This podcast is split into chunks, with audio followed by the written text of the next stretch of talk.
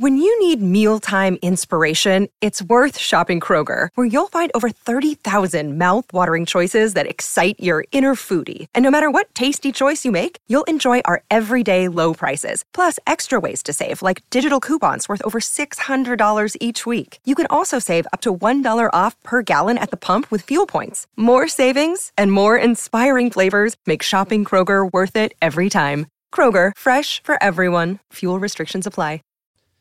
This episode of All the President's Minutes is brought to you by bellacatering.com.au, one of Sydney's best catering companies and now home food delivery companies in the COVID 19 crisis.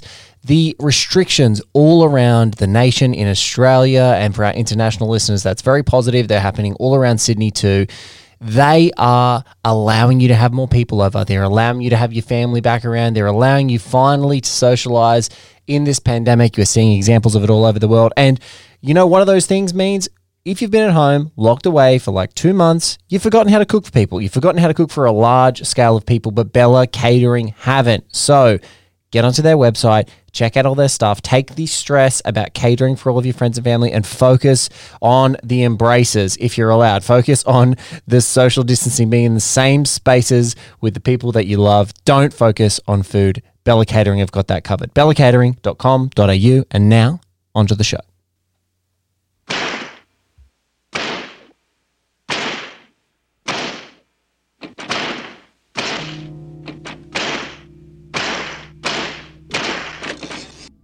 This is an excerpt from All the President's Men, written by Carl Bernstein and Bob Woodward. Ten days earlier, he had announced that he was running for an unprecedented fifth term as a local prosecutor.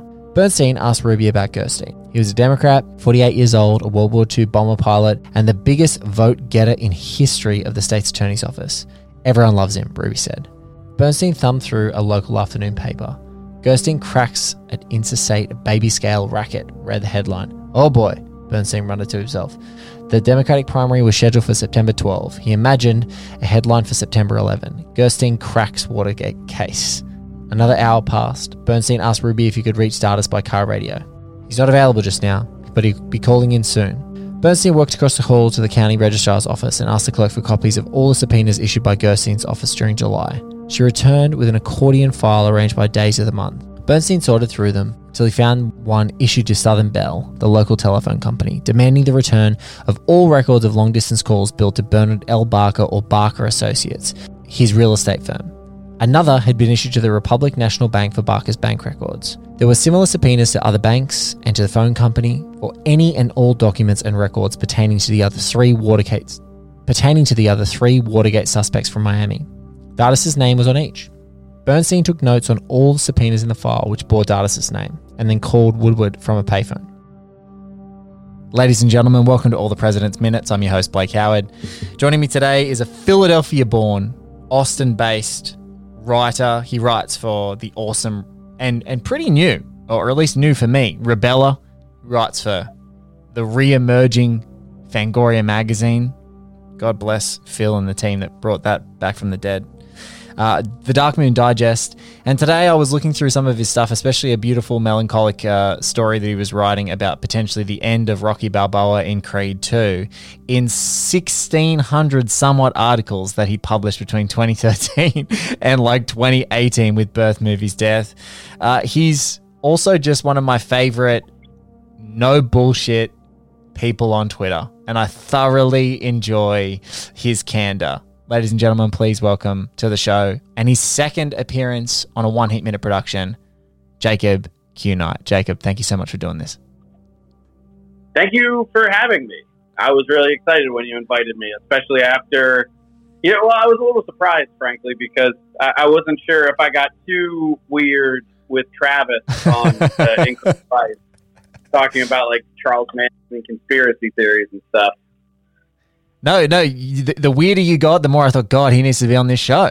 That's that's the kind of that's the kind of productions that we perform. No, look, I I um I am in the very fortuitous position, a producer of in, Inherent Vice, uh, Increment Vice rather, to hear literally every single episode before anyone else hears them and tinker with them and, and kind of give them their their sound that people are enjoying so much, which I'm really grateful for. And so I was hearing the show. I was like, God, Jacob, we haven't had a chat yet. That's a that's a person I'd love to talk to. And it was really ref- it was really refreshing to be reading some of your stuff. And then especially coming up to the last couple of weeks. Normally I'd be saying like. How are you doing? What is your relationship with the movie? But um, I, I think it's probably best we started talking about it off air, and I was like, no, no, no, Jacob, stop. We're going to talk about this again. Let's talk about your relationship with all the president's men, but via Zodiac, because I think that that's a, a an, an, interesting little little tale. Uh, yeah, I mean, I was like you said, telling you kind of off the air is that I I watched. We're all in quarantine now and have uh, infinite amounts of time, and so I was just like, either right after you asked me to be on or whatever, I was like, oh, I guess I'll watch Zodiac now, and I was just watching it and realized, and I always kind of had this in the back of my head, um, even when I saw it in theaters, is that it's like this really is Fincher doing uh, Alan Pakula and doing uh, all the President's Men with serial killers, um, just in terms of how detailed it is, in terms of a procedural, and also just the kind of um, it really is going for the same uh, dopamine kind of rush uh, that that comes with uh, chasing the truth and chasing something that has potentially been hidden here, not uh, in terms of like power structures. It's just one elusive, uh, insane individual, uh, but like just the way that they, uh, you know, everyone from the, the cops to, you know, Graysmith and just uh, chasing the, the, the identity of the zodiac, and then the idea that you just some secrets are unknowable, um, and there's a bit of that to the to all the president's men that I also realized in revisiting it this time is that I had never thought about the fact that like the movie literally ends with them losing in a weird way and then getting ready to basically take it to Nixon because they know that they're right. Like they're obsessed with the idea of knowing the truth and and and uncovering it and, and uh, bringing it to the American people. But I mean, they lose in the end. That's kind of the interesting yeah. part about all of the president's men. It's about them getting had a little bit by Richard Nixon and everything, and then it's the, the you know that that final speech by Ben Bradlee where he basically goes, "Well, you better not fuck this up now. And it's just then slacking away, at, you know, while uh, another Richard Nixon is in a movie of Hall of Fame pep talks. That final pep talk, yeah. Like, you know, go home, rest, take a bath, fifteen minutes, then get your asses back into gear. It's not like yeah, any, and it's amazing. It's not. It's like, not like anything's riding on this. It's like the future. Yeah, the future of the Constitution. Uh, so, yeah, it's it's but you're right. That's one thing. Just before we even dive into it, I mean, that I hadn't necessarily thought about is that we kind of there's something so calculated, and maybe I, I love how you put it. It's like a dopamine rush of that you you are on the downhill slope. You know, you're you're cresting the wave. Like you're standing. You know, for anyone who's ever caught a wave in their life, had the blessing to catch a wave, or you know, maybe it's skiing or something like that. But I'll use the wave analogy because I'm in Australia and I'm in Sydney, and I grew up by the grew up by the ocean. It's like if you ever learn how to stand up on a board or even on a on a boogie board, you get to a wave, you paddle, and when you realize the wave has got you, there is a rush like oh shit, it's got me. Like now I have to do something, whether it's stand up, sit down, whatever, you know, whatever you're doing, you're leaning into it. If you're on a, a bodyboarder, if you're standing up, you're like, you're getting ready to pounce up and you're like, oh, I've got, this thing's got me. And I think that that's what this, that's where this movie ends is it crests with you not really knowing how the wave exactly crunches, not exactly how they navigate it. It's kind of all, it's just the, the work is being put in, but they are very much in that moment where, of, of elevation where it's like they've just been caught. But yeah, literally the last, you know, 20 minutes minutes of procedural of this movie is grinding through like, did we fuck this up? And that is yeah satisfying in this such yeah. weird way. Well, Much in the same way as Zodiac has those satisfying elements. Well, it's like you have that weird, like that's what's so idiosyncratic about Zodiac's ending too, is that you literally end in the movie is that you end the movie in a diner. Like the big reveal is, uh, you know, Graysmith and Toschi sitting at a diner together and him outlining the Zodiac's path to his original, like how he might have known them, but he's doing it with salt and pepper shakers, and it's Toschi looking at it and going, "Shit, you're right," and that's it. But there's nothing else. Like they don't catch him, they don't bring him to justice or anything. It's just them realizing that like all of this hard work paid off, but really to what end? At least all the President's Men doesn't. Ha- it has because uh, you know the the movie came out what like two years after this all happened, essentially. Like it's a pretty short window of time. Extremely short. Uh, Extremely short. So from the yeah, time that they're so actually, like, it's this is this has been seen at the end of 1975. Roger Ebert's review is filed yeah. on you know, and this is how, you know, a lot of us film geeks, we go to the master, right? So you go to the master's review is filed on the 1st of January, 1976. It competes in the 76 Oscars.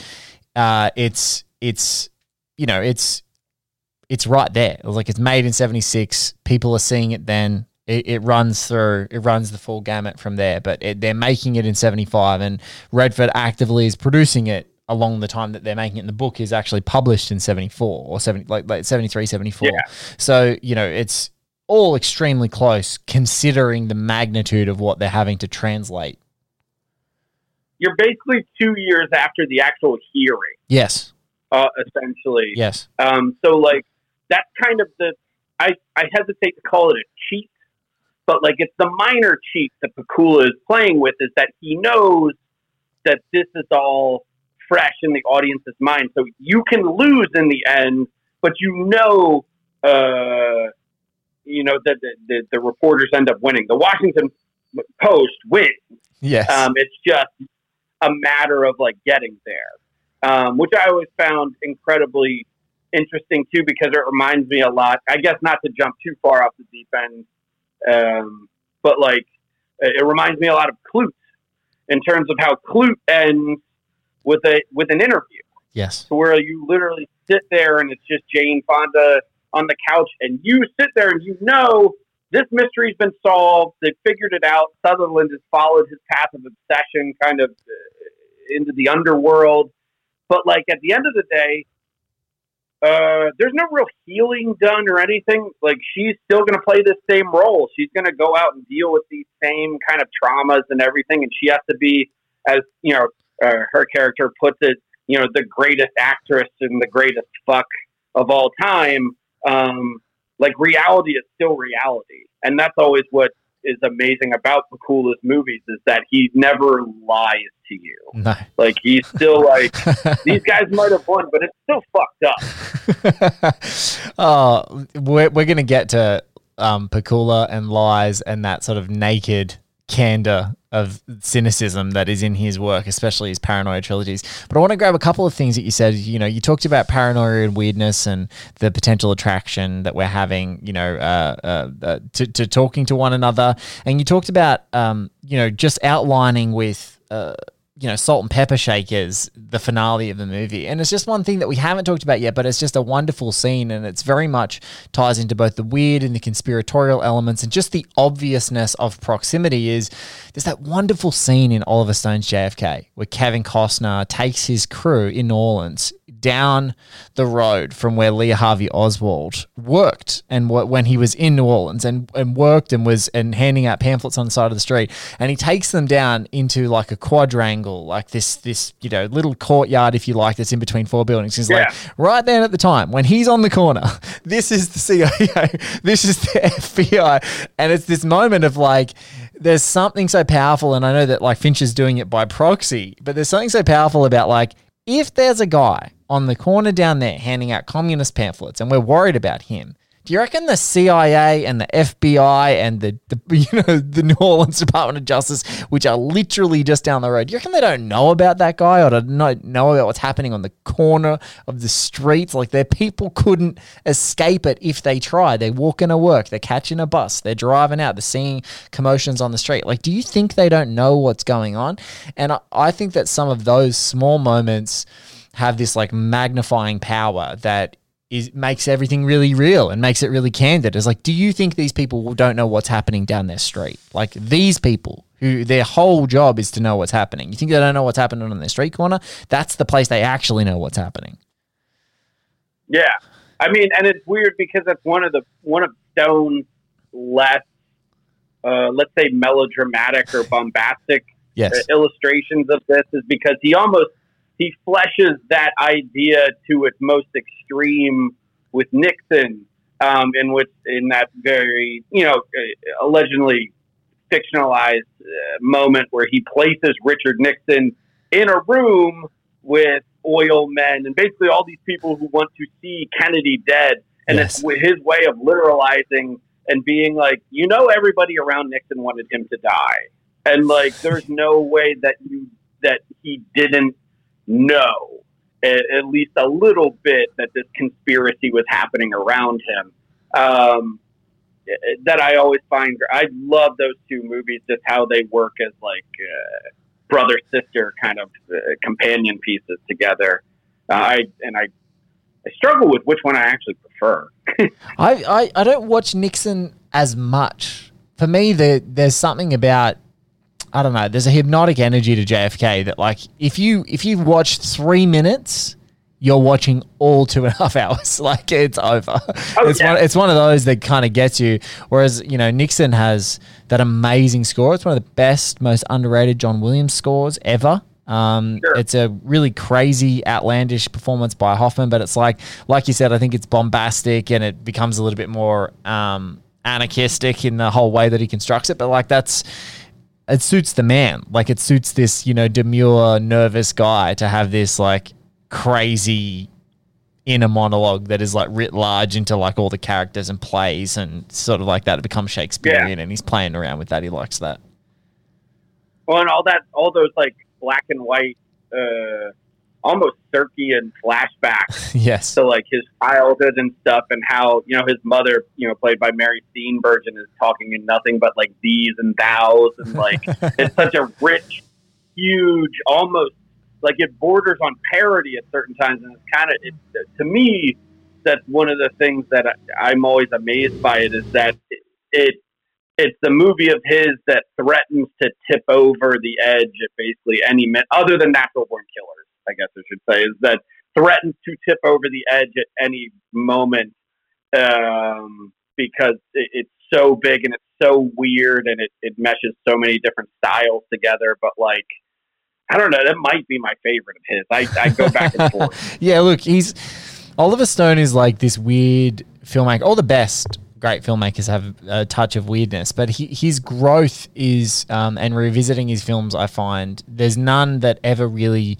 consistently hold a place in your mind as being better than the next or like completely like don't grow with you? Like I find like they definitely do. And for me there's a few of his seminal films which like grow um, just leaps and bounds. And you know JFK is one of them. Obviously Platoon is his, best but like Wall Street in contemporary times was just as powerful in 2008 as a precursor to the like existing you know financial crisis. And um, I love watching any given Sunday whenever sports drama is happening in our real lives because I'm just like yeah like these people they treat these bodies like meat. It's such an underrated movie. Obviously I'm a Pacino guy I'm the guy who hosted One Heat Minute, so you know, um, you know, Pacino is I think unbelievable in that movie, and Jamie Foxx is maybe one of his best ever. So yeah, it's it's yeah, it's pretty pretty stunning stuff.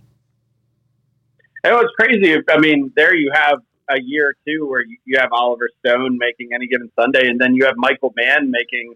I guess to bring it, uh, it's a good way to bring it full circle back to All the President's Men. But to me, in '99, you get Michael Mann's version of All the President's Men with The Insider because Absolutely. that's the closest thing that he's. That's another movie about just poring over documents, and again, I I guess I'll just reuse the, the idea of like the dopamine rush of, of chasing the truth and having it suppressed from you, and like because that's one of the great uh, movies about journalism and and uh, and one of the great uh, Pacino performances of all time, man. Like I love the. I, I'll never forget seeing The Insider in the theaters on first run for the first time and just being like, "Holy fucking shit!" Like this is what movies are supposed to feel like. Yeah, he's So, he's mag he's magnificent in that movie. It's so such a Yeah. like it's a it's one of those years where like the Russell Crowe performance is so like it's the magisterial one. It's the big it's the big Oscar one. You know, he puts he stacks on the weight. He's doing the accent. Like especially when you go tit for tat, L.A. Confidential, where he's this young buck, young pup, like you know, you know, bullocking. When you're pre gladiator too. Yeah, pre gladiator is this bullocking thing. You know, uh, you know, he looks so tough, and you think, God, this guy's the this guy's the toughest Hollywood screen tough guy in decades. You're like, this guy's really good. He's got a touch of the Bronsons about him, and then he stacks on all the weight and becomes a frustrated, angry, you know, golfing school teacher, um, a scientist yeah. and school teacher, and and he m- makes the transition so beautifully. And then you get Pacino's Lowell Bergman is just outstanding. He's you know Lowell Bergman, much like Carl Bernstein, they've got that little bit of radical, that deeply cynical, um, um, intuitive, and just uncompromising streak. It's so good, and yeah, like that's that's when people fantasy cast the All the President's Men, and they're like, well, could Pacino have done, you know, the Bernstein role? And you're like, yes, he could have, but he's much better yeah, as he much he, he's much better as the older Bernstein slash Lowell Bergman character because I don't know, I like him with his miles, in especially in Insider, you know, making phone calls in the ocean. Screaming at his colleagues, swearing yeah. at swearing at hotel staff, you know, reading the paper in bed with his kids, you know, he, you know, going along in a blindfold at the beginning of the film. Yeah, it's pretty pretty damn masterful. Yeah, it's a it's a real true American epic, uh, and very paranoid as well. Very. The bullet in the mailbox scene will always be Oof. one of the craziest things that I've ever seen. That is a that is a a deeply paranoid moment. Now, from that paranoid moment to something less paranoid a moment of this film, the 45th minute, which I've let you in on, is one of the only scenes that still remained pretty much in its whole form from a Nora Ephron and Carl Bernstein adapted part of the All the President's Men script. And it is in the office of Ned Beatty's Dardis, uh, Mr. Dardis. And I, and the the secretary, only noticed, only known as Dardis's secretary, played by Polly Holliday, who I'm calling like the Nurse Ratched of secretaries. Like once she did this, she broke the mold of all secretaries in movies because of uh, her ball busting with Dustin Hoffman. It's a great little scene. He's been frustrated to death, and now we've arrived at the moment where he does a little bit of cheeky subterfuge, as a wily reporter should, and uh, gets her out of the way so that he can get into this guy's yeah. office. So let's have a watch of that scene now, and then we can come back and take a take a run from one American epic, as you described in the Insider, to another, and uh, talk about the great Alan Pakula. And please tell Mr. Dardis that he doesn't want to be late for his 6.30 appointment. Yes, I will. Thank you.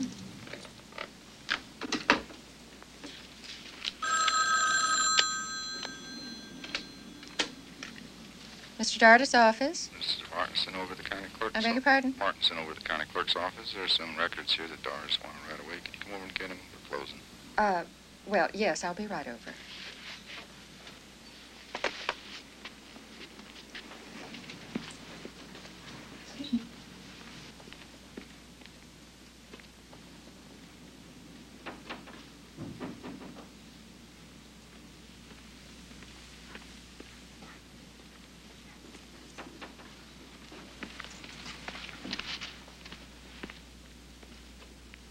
Would be easier too, wouldn't it? All right. Uh, hold it. Uh, what? Hi, excuse me. can I help you in some way? Yeah, I'm Carl Bernstein. I've been waiting here some time. Would you? The agony of a minute. You get to just when you get to see the incredibly underrated character titan that is Ned Beatty, who can play Otis as well as he can play sleazy Floridian lawyer Dardis. Um, it's he, it, can you wait outside? We're gonna have to wait outside unfortunately, but it's uh here we are. Yeah, it's uh what is that? His one of two scenes in this movie? One like, scene, one of one. D- Dardis is one of is one. Just one. I one thought scene. he shows up. I thought he showed up later, briefly. No, you might. I actually think you're right. It is one, but I always like every time I watch this movie, I like to imagine that it's his corrupt sheriff from White Lightning that somehow managed to climb the ropes and uh, make his way up to some kind of form of respectable government as opposed to just executing uh, bootleggers in the, the, the uh, backwoods. Look, everyone's got to clean up. Sometimes you've got to get out of executing people in the backwoods and become a Florida lawyer. I, I don't think that that's an unusual story. we wouldn't be breaking new ground. Well, yeah, it's like I, I don't understand why you would execute a bunch of bootleggers. Otherwise, like there's got to be a ladder climbing like in for it. oh, that's so funny. That's so funny. But here he is, and and the lovely Polly Holliday is the great. You know, the most like passive aggressive has a dictionary face. It is hers. It's just wonderful. Yeah, no, she's great. Uh, but this is such an, uh, an interesting little character moment because um, I think it speaks to a couple different things. A, uh, you, you have Carl Ber- Bernstein, who's, you know, Dustin Hoffman in this movie, who, uh, let's say, is a bit wilier than uh, Woodward. Yes. Um, like, he. He's got some miles. He's He's, seen. He's seen. He's seen. To, he knows how to bend the rules a little. Well, it's it's all about entry for him, right? Because he kind of does it later, uh, to where he worms his. way There's a great scene where he worms his way into a house later to talk to a, a, a key uh, witness by basically just asking for a cigarette, just being Yes. like, "Hey, do you, do you have a smoke? Do you have a match? Thanks." Uh, and he just proceeds to have the conversation. For Bernstein, it's it's all about um, how do you engage? Like how do you and how do you find the way to engage? Which I, I find interesting to where you you have uh, Bob Woodward uh, uh, sitting at a desk. He's much more traditional. Obviously, it comes from kind of his like lack of experience, maybe a little bit. Yes. while still sitting at this desk. He's pound like there's that whole extended sequence of him pounding the phones and everything. But his most idiosyncratic kind of thing that he brings to the table is obviously deep throat. Yes. It's like that's that's almost the weirdest that you see him get. Um, uh, so I I like how this scene sort of illustrates uh, the difference of approach between the two, or Yeah. at least the skill set that each one brings. Hundred percent. I think uh, we haven't framed it in the way that you have yet in the discussions we've had so far, which is simply that like the point of entry is so key for him because he feels like once I get you engaged in the conversation, even if you don't want to talk to me, you're going to tell me something. Like he, he and and he's Yeah. like, I don't care if I burn a friendship, I don't care. Whereas Woodward's got that ability to be more especially later as the move, movie grows, he's got more subtlety in his approach where he just sort of like his proximity to you, they just start spilling the beans. Whereas Bernstein Yeah. knows that they kind of he's great a bit more grating, they don't really want to talk to him. And so and he'll just extract information. But I think they both, especially at this stage of the movie, it's a great comparison moment because you so we're still quite early in the film, is they both get better at flexing the muscles that they don't have at the beginning of the film because they work together. So they both get better at like that great scene. It is 99% of it is him getting in that door, but whole shit does he do a great job of slowing down the way that he speaks, just talking loosely, like not asking any direct questions. You know, oh, I wouldn't mind a cup of coffee. Oh, yeah, biscuit would be great. Oh, can I use your bathroom? like he's just so great at like dancing around what the topic is and he just starts dragging all that information out. Whereas here, he's in his most like, I'm going to get in this room. I'm going to say I'm from the post. I want the information. So let's do this. All right. Like he's, he's not mucking around with this Yeah. lawyer. He's been much more direct. What sort of also how like because engagement is always sort of Bernstein's uh, let's say modus operandi or whatever in that like um, early, even the way that you see uh, Bob Woodward and him interact is literally him taking his writing yes. and rewriting it and then being confronted by it and there's that great line where he goes uh, you know Bob says to him I don't mind what you did I just don't like the way that you did it yes. and it's it, that's another really like kind of great meeting of minds moment where it's just sort of they get each other now to where Yes. it's like okay well there's the line this is where i can't really step over. And then later um you know he kind of does it again when he confirmed carl does when he confirms his last source where he's trying to get that last source confirmed. He's trying to get it confirmed. He's trying to get it confirmed. And he finally just goes okay okay okay. You're obviously not going to tell me anything. Let me count to 10 and if I finish and you don't say anything, then we're all good. We're good. That's confirmed, and I can go to Ben uh, Bradlee with this, and he just counts to 10. And it's one of the great suspenseful scenes in the movie because he counts, and you, the way Hoffman plays it, because, I mean, this is, for my money, I don't know if it's his best performance Uh, It's very close. but it ranks it's there. it's in the but what, what- it's in the conversation. I think that that's that's what happens with these guys. Is the more I watch this movie, and obviously I'm extremely biased, but the and much, much as the same as I am with Heat, being Pacino and De Niro's some of their best performances in their entire career, um, is and and really everyone in that movie, but um, everyone in this movie is just is just knocking it out of the park, and he's so good, and they're Yeah. so good together. That's the thing. Two titans in the seventies. It's the same as his other probably you know quintessential performances of his entire career. Two of them really like Marathon Man, where he's across from Olivier, and then Ratso Rizzo, you know, across from Jon Voight at the time that Jon Voight's this huge entity, and and he gets to just like bounce off of him, and it's just an incredible, you know, for, for Midnight Cowboy. It's just that I think that you know when he's up against someone else who's so formidable at the time, they're they're sort of those massive performances in his career that you go, oh wow, that's that's got to be on the list. Yeah. Um, I like the way that he plays the moment where he counts to 10 because all of the suspense comes from Hoffman's like eyes and his kind of jittery, like, you're just he's like he's almost like he gets to eight, and it's almost like please fuck, just let me get two more numbers out of my mouth. Um, and you can see it in his face, like Yes. everything about him yes. um, which is just it, it's really incredible. Uh, where again he, I wonder how much of this, like like you say too, that they're playing off of two titans. But I mean, I would like to talk at least a little bit about Pakula himself and how he's one of the great uh, actors, directors, maybe of all time, Easily. because it's But I mean, like, how does Yeah. how does Ned Beatty walk in for like two days?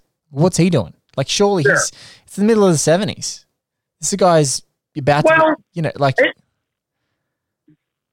it probably helped, uh, uh, you know, at the time because Pakula obviously was a producer um, for years before he became a director. You know, he was an assistant at Paramount for years and years, um, and that's kind of how he got his foot in the door.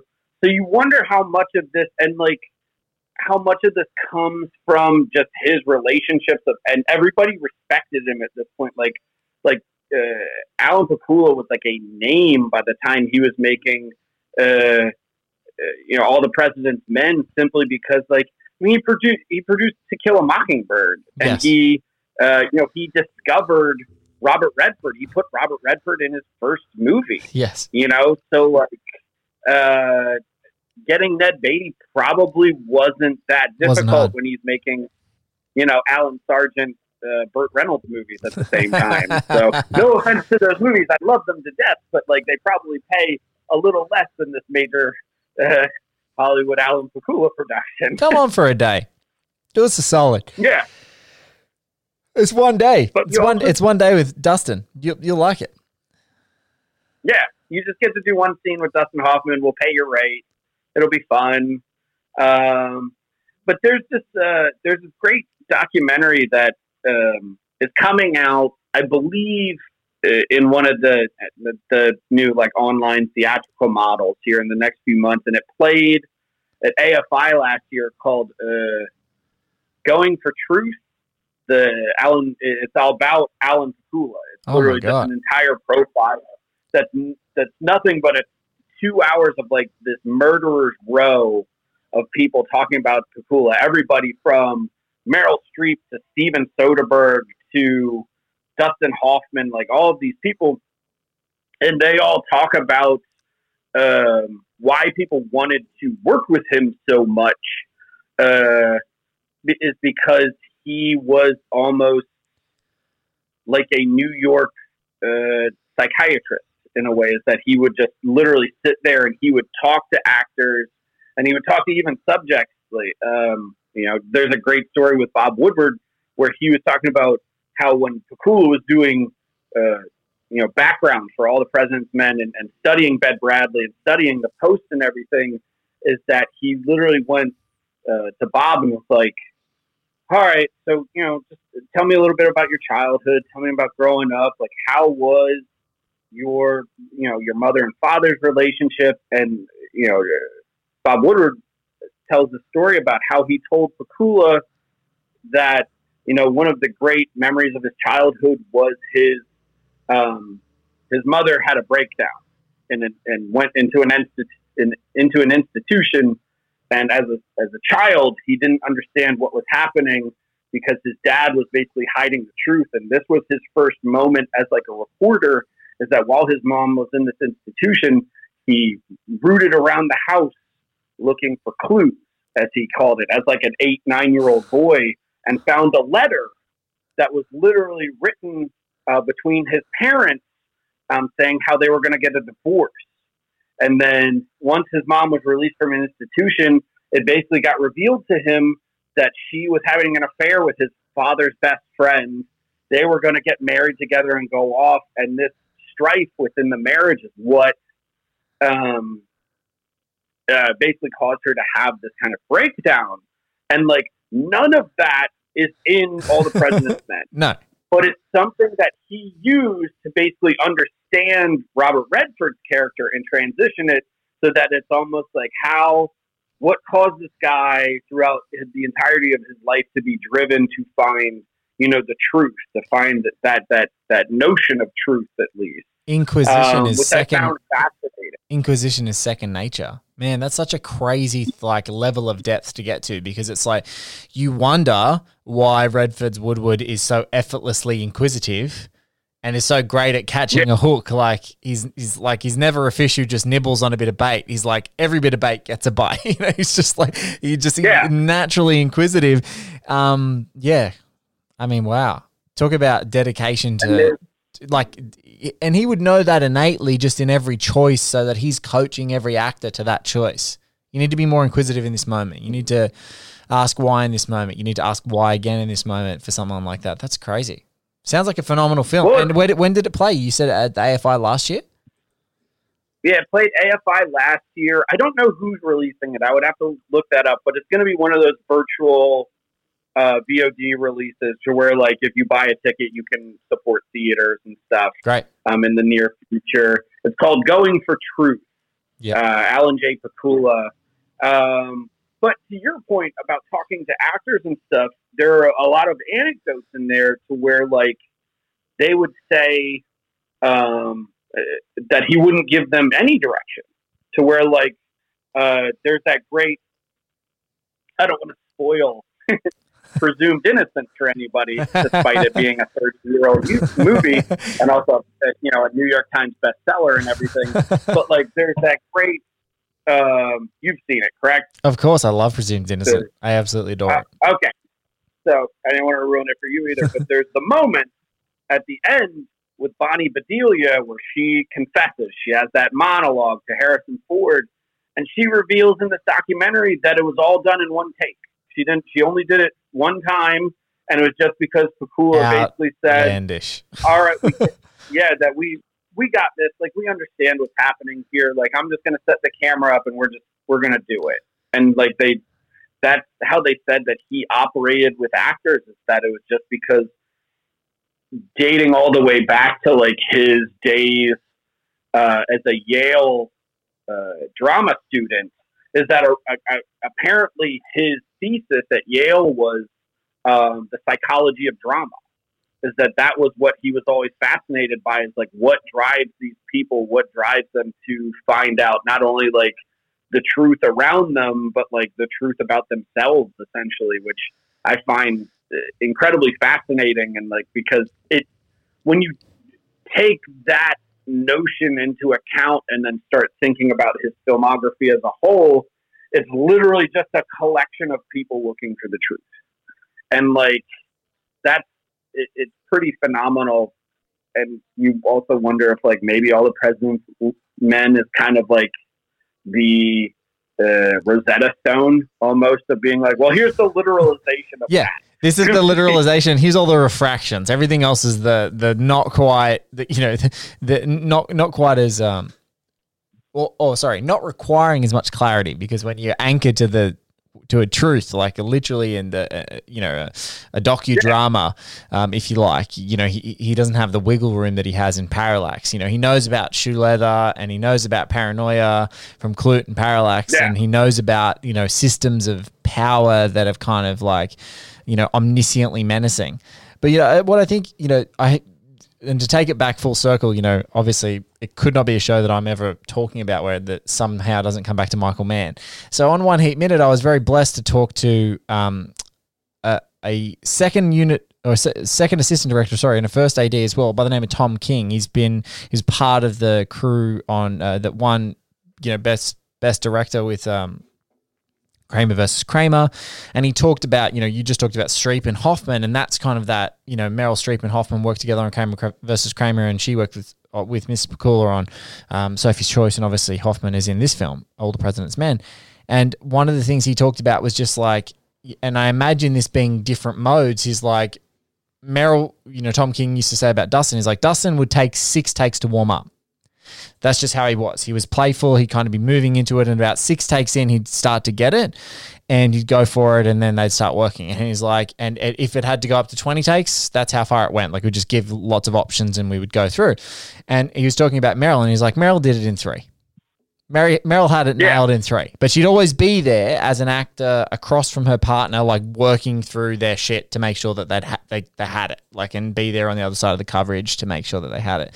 And so it's super interesting to hear that as sort of a first-hand account of what it's like to work with those actors, and then to hear Pakula's flow, because obviously all of these Titanic forces that he works with in his career are all very different. Like they are, di- like you know, to work with Beatty and then Sutherland and Fonda and then Redford and Hoffman and Meryl like and Harrison Ford. It's like Dennehy, like who's just awesome. You know, may he rest in peace. Like that, especially Presumed Innocent. He's no one does.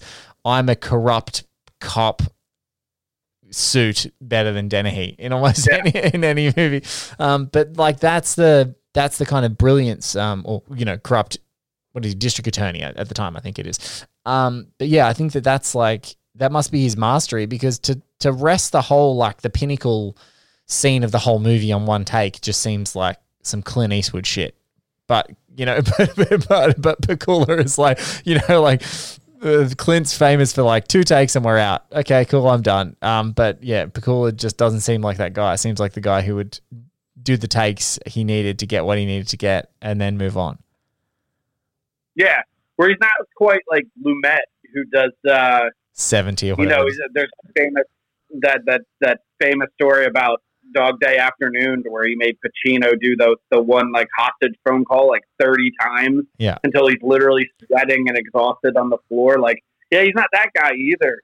Um, there's some, uh, I mean, not to keep hyping this doc up, but there's also some great Meryl Streep shade uh, toss by her, just basically about her own roles to where like she's like one of the most hilarious people to talk to hear talk about her own work is because she's like yeah like some generations like uh, they, they they love my work in Sophie's Choice. And then other generations they're like oh yeah the devil Wears- Prada Prada. Like a bunch of young girls love that. And she goes I don't know. And like literally throws her arms up in the air and you're like all right Well, that's a that's a great one to hype up because you know this. I talk a lot on this show, and have talked. We've talked around it with the different guests around the alchemy of all the different elements, and even in the scene that we're talking about, you know, Polly Holliday's tiny little role. She's so important in the movie when it comes to Hoffman. She's like another little obstacle that he has to get over. This like little totem of bureaucracy, but you get like like these scenes and these huge personalities and huge actors and Pakula is a, a director that like seems to just harness them effortlessly. Like no one's ever like he's he's not the guy that's yelling. He's just very deliberate. He knows exactly what he wants and just seems to get the phenomenal f- performances out. And all of his peers admire the shit out of him. So it's nice to actually wax a little bit lyrical about something that's a bit of a retrospective that honors him and just shows what his influence is because he doesn't.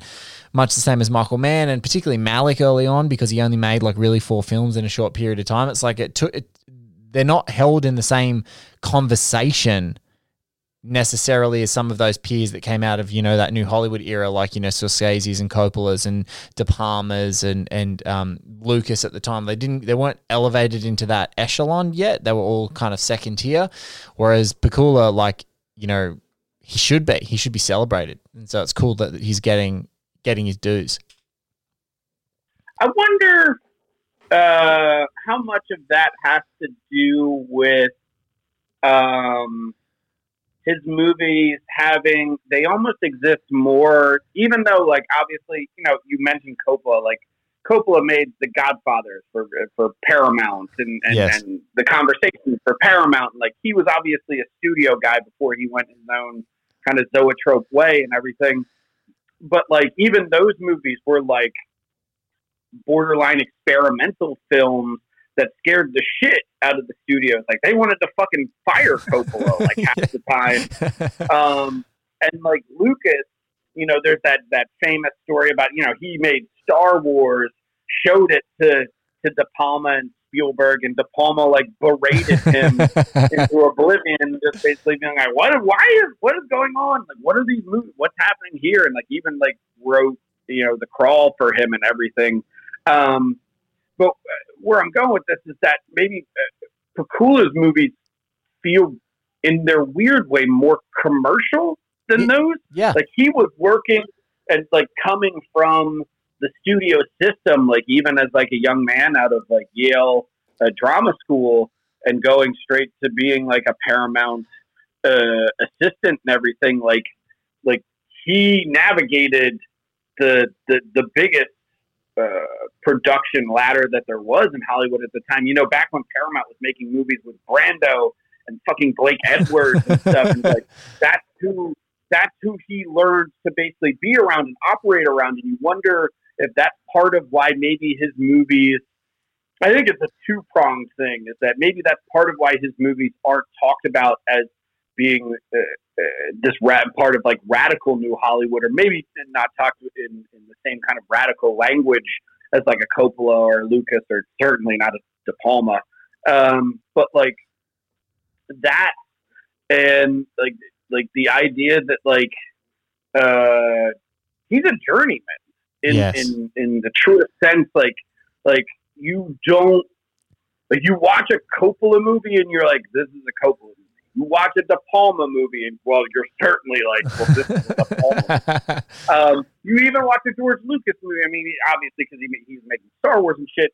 Uh, but like, um, you like, Pakula was so intent on not repeating himself um, to where like you know uh, you watch Klute and outside of like Willis's involvement there's not a whole lot of similarity between Klute and all the president's men and there's certainly not a whole lot of similarity between the sterile cuckoo and Klute and and then the parallax view and all the president's men outside the paranoia I think the closest analog to Pakula in a weird way is Frankenheimer.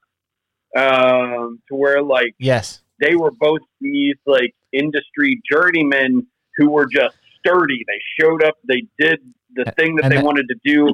And that but makes they were still artists at make, the same time. make some stone cold classics too that make money. Like like look at Frankenheimer. Yeah. Frankenheimer's Ronin. You're like that's a monster movie and it's great and it's revisitable, but it's also a deeply a genre movie. That doesn't that doesn't Well- it doesn't discount from its art. It, it doesn't discount from its art because ultimately it's a heist. You know, it's a heist film. You know, you can say that of Heat as well. But it's like one of the great car chases, like the drama, the tension, the tone. Like there's a guy that's turning what could absolutely just be trash into this really elevated piece of cinema. Like it's uh, you know in that classical, that great Tony Scott quote of like he doesn't make action movies, he makes action films. Like that's what I think of when I think of things like Ronin and and again that the thriller. It's not just a popcorn thriller with Pakula. It's very artistic and intent and dramatically true and yeah, really really great. Well, in a strange way, they're also they're making genre movies, but they're intellectuals making genre movies, and their uh, distrust of authority, let's Yes. say, kind of comes from the same place because, like, you have a guy like Frankenheimer like the the strains of paranoia and something like the Manchurian Candidate, or Yes. Seven Days in May, or Seconds are directly uh, the, the, the same DNA as the stuff that's in Klute, Parallax View, uh, All the President's Men, even all the way up through stuff like the Pelican Brief. Yes. And again, that's another interesting thing is that like you know he uh, Pakula is importing all of this paranoia, the '70s paranoia, into '90s John Grisham adaptation. yes. Like that's that there's some there's an interesting balance between the commercial and the artistic brains kind of happening there to where again it goes back to his days as a producer. It's like okay, well clearly like people are going to go see this Grisham thing, but like let's make it more than the airport novel it clearly is, you know. Yes. Um, and it's the same way how like Frankenheimer could infiltrate Cannon Films uh, and make um, uh, that movie with Roy Scheider, 52 Pickup, Yes. to where it's like a really God, I haven't seen that in about- I haven't seen that in 20 Leonard. I haven't seen that in about 20 years. Yeah, it's great. But here he is making a he's making an Elmore Leonard adaptation on Cannon Films' terms, and uh, it's one of the great weird uh, comparable uh, uh, uh, titles because you know Cannon made uh, 52 Pickup twice. They made 52 Pickup with Frankenheimer, and then they made the Rock Hudson Robert Mitchum adaptation uh, the ambassador, and you look at it, it's a great study in contrast because you sit there and you go, okay, well, this is what happens when like a genuine intellectual workman applies his, his craft to this story. And then there's this other one that's really boring. So, like, Um, and like, imagine if like, uh, I'm trying to think of like who a 90s journeyman in like the early, early 90s could have been, who could have directed uh, the Pelican Brief instead. But like, imagine that that just directed uh, by like an anon or you know what? As even though I like these movies, like I really like the Schumacher movies, like uh, A Time to Kill or Yes. The Client. But like, even compare the Pelican Brief to A Time to Kill or The Client, and you sit there and you go, well, this is doing a distinctly different thing than the than the guy who's going to make the the Batman movies with the nipple. so like, it's just it, it, it's it's interesting to watch a real artist navigate that uh, commercial sandbox, let's say, or play in it. Well, I, I don't think if there's a better way to end this show than we've come full circle. We've talked about Pakula and finally getting his justice. We've talked about Frankenheimer. We've talked about artists elevating things. And we've also talked about bat nipples. Jacob Knight, Yeah. thank you so much for being a part of all the President's Minutes. It's been a treat talking to you. Um, where can people find you? Rebeller is the best place for folks to find you. Rebeller right now is where folks can find me every Friday. I have either my original Outlook column, which covers kind of the history of exploitation, or uh, you just have random stuff that I decided cool to write about. I like both of those things. Mate, thank you so much for being a part of the show. I really appreciate it. Thank you for having me. This has been a bunch of fun. This has been another episode of All the President's Minutes. Um, you'll just need to know that now, every Tuesday, Wednesday, and Thursday uh, for the next coming months, you're going to have brand spanking new episodes of All the President's Minutes in your calendar, in your schedule of listening. We have a stack of other things happening on One Heat Minute Productions as well.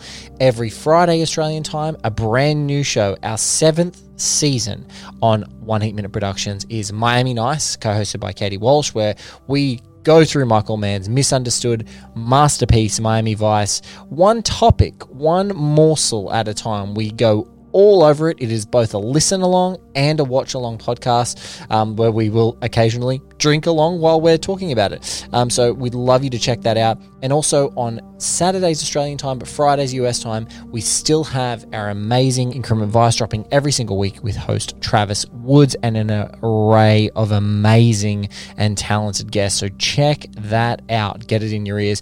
If you want to support the show, Patreon forward slash Blake Howard. That's where all of our One Heat Minute production support can be. But right now, in this crazy time of COVID, we just love if you could share and recommend the show to anyone who you think would dig it. We have a whole stack of back catalog things. Nothing is behind a paywall. We have the whole one heat minute series. We have last 12 minutes of the Mohicans. We have contingent episodes, about 20 episodes going through and checking in on folks. Some of those will pop back up in the near future. And also Josie and the Podcats, a 12 episode limited series going through the 2001 satire of the music industry, Josie and the Pussycats, um, an episode at the time covering all the way from the inception of the characters through to the legacy of the 2001 film. A stack of great episodes hosted by Maria Lewis um, and produced by myself. So check that one out as well. But this has been another episode of One Heat Minute Productions. Thank you so much for listening again. And if you're still listening, what the hell are you doing? Go listen to the next episode. When you need mealtime inspiration, it's worth shopping Kroger, where you'll find over 30,000 mouthwatering choices that excite your inner foodie. And no matter what tasty choice you make, you'll enjoy our everyday low prices, plus extra ways to save, like digital coupons worth over $600 each week. You can also save up to $1 off per gallon at the pump with fuel points. More savings and more inspiring flavors make shopping Kroger worth it every time. Kroger, fresh for everyone. Fuel restrictions apply.